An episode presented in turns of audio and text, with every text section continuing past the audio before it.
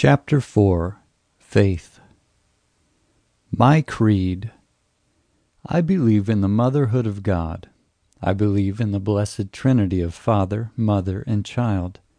I believe that God is here, and that we are as near Him now as ever we shall be. I do not believe He started this world a-going and went away and left it to run itself. I believe in the sacredness of the human body this transient dwelling place of a living soul. And so I deem it the duty of every man and every woman to keep his or her body beautiful through right thinking and right living.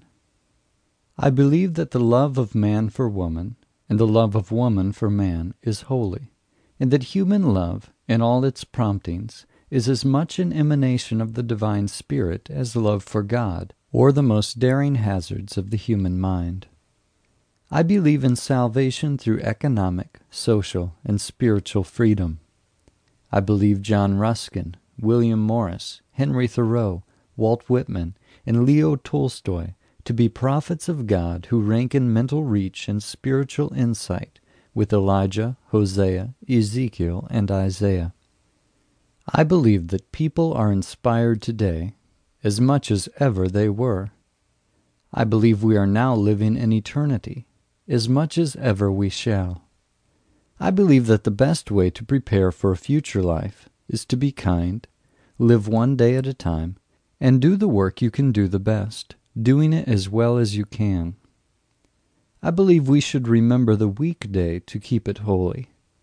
I believe there is no devil but fear. I believe that no one can harm you but yourself. I believe in my own divinity and yours. I believe that we are all children of God, and it doth not yet appear what we shall be. I believe the only way we can reach the kingdom of heaven is to have the kingdom of heaven in our hearts. I believe in every person minding their own business. I believe in freedom, social, economic, domestic, political, mental, spiritual.